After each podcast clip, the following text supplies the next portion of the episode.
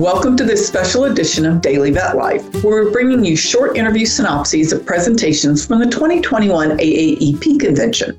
These special editions are brought to you by Zoetis. I'm Kim Brown, editor of EquiManagement. In this episode, we're talking to Dr. Laura Javsicas, VMD, DACVIM of Rhinebeck Equine in New York, on management of the neonate in the field. Thank you for joining us today, Dr. Javsicas. Thanks so much for having me. Well, we really just would like to ask you to cover the key points that you and your co-presenter, Dr. Ernie Martinez of Kentucky, discussed during this AAEP convention table topic. Sure. We covered a lot of topics during during our session and had really good discussion. I now work predominantly in a hospital setting, but do see foals in the field, consult with our ambulatory team who sees them in the field every day while Dr. Martinez works exclusively in the field.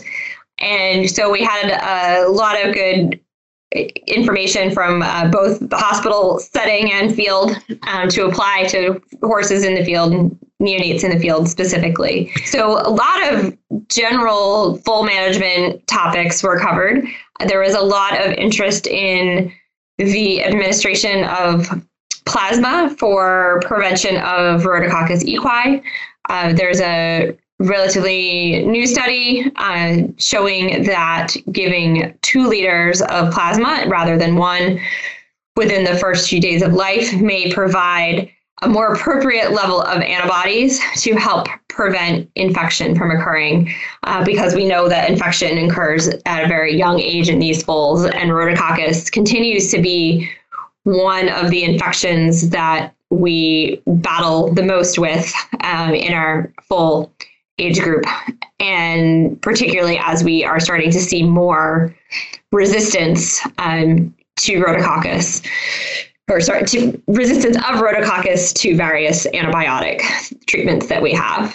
Um, along those lines, we also just talked a little bit about monitoring foals for disease and the importance of taking temperature regularly on farms. I'm a huge advocate of farms taking temperatures um, to help screen for, for disease. And it can be the first indicator that there's a problem. And specifically with rhodococcus, it tends to tell you when there's a foal that is clinically affected rather than one that just has a subclinical infection. Uh, but back to the to the neonates, we had good discussion about umbilical care and prevention and treatment of infection. Um, from when you dip, how you dip it, how the, cord is torn, uh, which I think is very important. Uh, and um, Dr. Martinez and I both prefer a dilute chlorhexidine solution for initially dipping the umbilicus because it maintains activity in the face of organic debris more so than iodine based solutions. Also, I think it's important that that umbilical cord is um, stretched and breaks either naturally or that we help it to stretch and break rather than cutting the cord uh, because it tends to not uh, shrivel up as it naturally would, and I think can lead them to be more susceptible to umbilical infections. Um, we discussed the importance of ultrasound of the internal umbilical structures when suspicious of an infection, which might be because the foal has a fever or a septic joint, uh, or even just a high white count on routine screening. And there are some resources out there um, which we provided a link to the attendees for uh, ultrasound references for those internal umbilical structures. And then in terms of treatment for umbilical structures, both Dr. Martinez and I start with a conservative medical approach uh, with antibiotic treatment that gets good penetration into those structures. I like a combination of Equisul and rifampin um, because it's easy to dose appropriately in a full, is oral, fairly inexpensive, and does get good penetration, broad spectrum coverage into those structures. And then I follow that up with a recheck of blood work and ultrasound to see if the ultrasonographic appearance is improving after about seven to 10 days of treatment before deciding if that foal may need surgical intervention to remove those remnants. There was all, there were also a lot of questions about treating and preventing diarrhea in the foal. Uh, huge problem right now in central Kentucky uh, with rotavirus B. And it is one of those things that can be very, very hard, I think, to manage in the field because I at a great advantage in the hospital because I can monitor electrolytes and acid base status very closely and can have the full on continuous fluids held off the mare um, for 12 to 24 hours, which I think can be very helpful in, in managing some of these cases. So that's more a reason for referral than a how to manage in the field.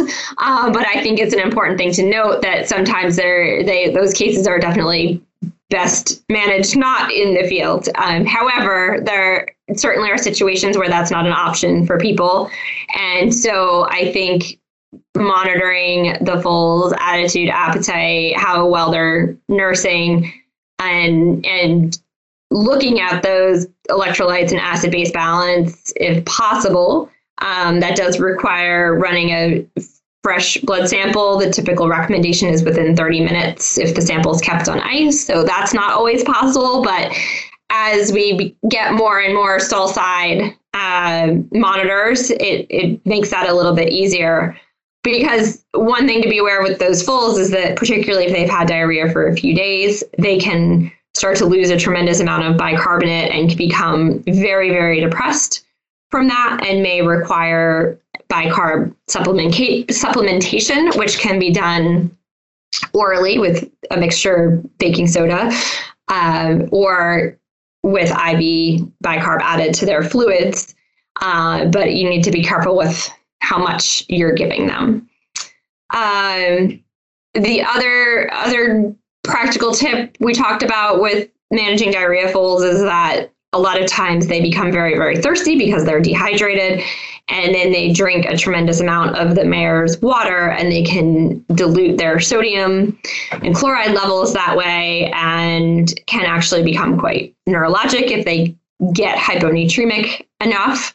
Uh, so I recommend to people that they add electrolytes to the mare's water buckets or elevate the buckets so the foals don't have access to the plain water because that can help prevent those electrolyte abnormalities from occurring. Part of the world's leading animal health company with a 70 year legacy, Zoetis Equine is committed to providing horse care products and services that veterinarians and their teams can count on. With trusted vaccines such as Q and Fluvac Innovator, leading diagnostics like the Stablelab Stallside SAA blood test, and the number one vet trusted equine sedative, Dormosedan, and a portfolio of regenerative medicine devices that includes ProStride APS, Zoetis is always by your side. Be sure to follow Zoetis Equine on Facebook and Instagram today.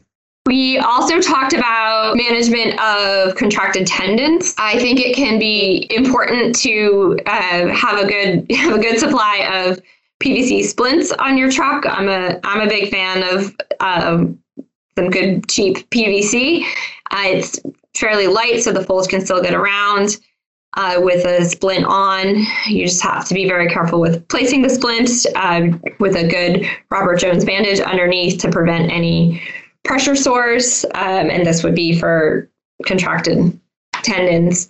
And in terms of administering oxytetracycline, which can be very, very helpful, the key thing is that the tendons have to be under stress after the Oxytet is given. Oxytet alone is not a magic cure and doesn't magically relax the tendons. They have to has to be bearing weight on the proper surface of its foot, and that tendon has to be stretched typically with a splint as well uh, in order to help correct the contracture. Uh, now, Oxytet is nephrotoxic, so I always recommend that the creatinine levels are checked. And your typical healthy foal that is only dealing with a contracted tendon and not multiple other issues, they usually to- tolerate Oxytet treatment very well. But I do like to check their creatinine daily. Uh, in combination with administration of the of the Oxytet if that's what needs to be done in a field setting. I do typically give Oxytet in a liter of fluids as well, so they're at least getting a little bit of additional hydration, and it also helps decrease the risk of reactions to the administration of the Oxytet. Uh, the foals that I see that become severely azotemic after Oxytet are typically the ones that are not nursing adequately and are dehydrated, so their kidneys are at higher risk of damage from the medication. And that can happen pretty easily if they're not able to stand because of the contracture and therefore aren't nursing adequately. And then the other thing I worry about these foals or that I see a lot in these foals is that often the farms have been bottle feeding them because they're not able to get to the udder. And if they're not a very strong, healthy foal, may develop aspiration pneumonia from the bottle feeding. Um, so I think it's really important to assess their suckle reflex, their overall neurologic status. It's not uncommon that there will be a slight dummy foal that also has contracted tendons, and I'm very, very quick to place a feeding tube rather than try to bottle feed those foals. Having have worked on a thoroughbred nursery yeah. early in my career, please tell the grooms do not cut the tips off the nipples because the foals aren't nursing fast enough for them. Oh my gosh. Yeah. Yeah. Having the right having the right bottle nipple combination is very important. So we discussed NI neonatal isoerythrolysis and how to prevent and treat that.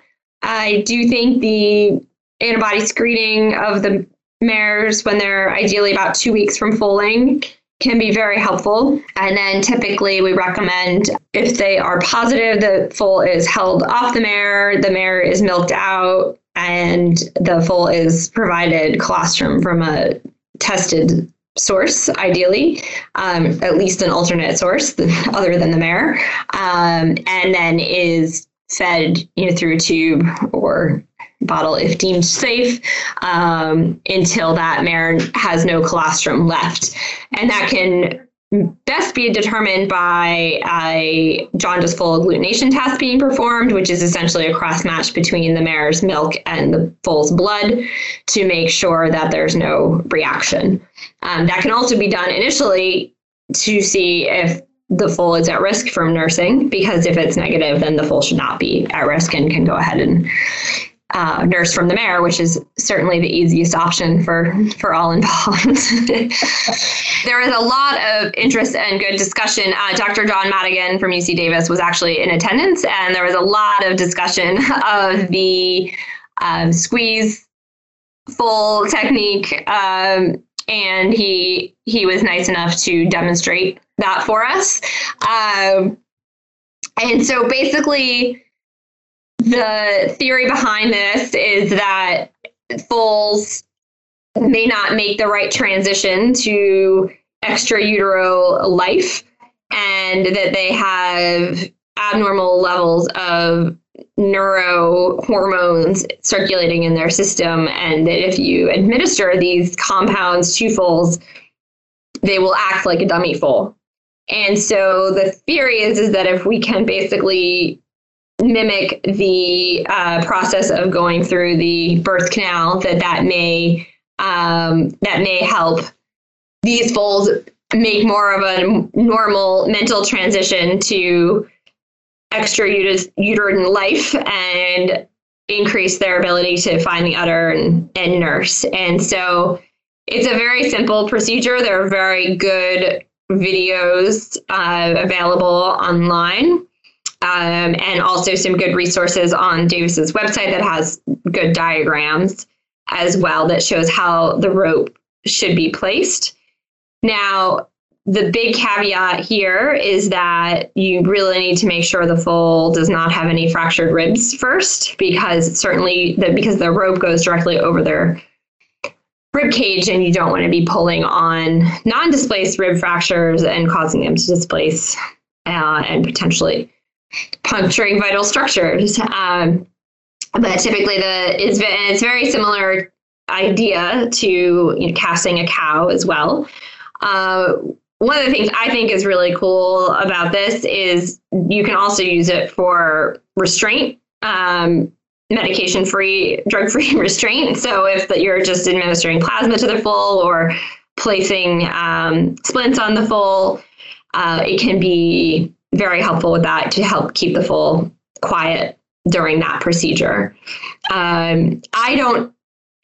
It's it's great for mildly affected dummy foals. I tend not to see a lot of those foals because they typically are getting treated on the farm, um, and so I get a lot of questions from from clients and on social media about um, you know are we using this on on our dummy folds here and it's very very case selective. When they're severely affected and really you know struggling to maintain their blood pressure having seizures um, i'm not using it on those folds at that point. But if it's just a mild ambulatory foal uh, and they just can't figure out how to nurse and are sucking on the walls then i think that it's it can be helpful in some of those situations so, Dr. Javsicas, can you tell me? I, am interested in the diarrhea because, you know, having been on thoroughbred farms a lot when I grew up in Kentucky and, and working on them, what is the procedure now for working with foal diarrheas as far as, you know, what do you give them and what are you testing for?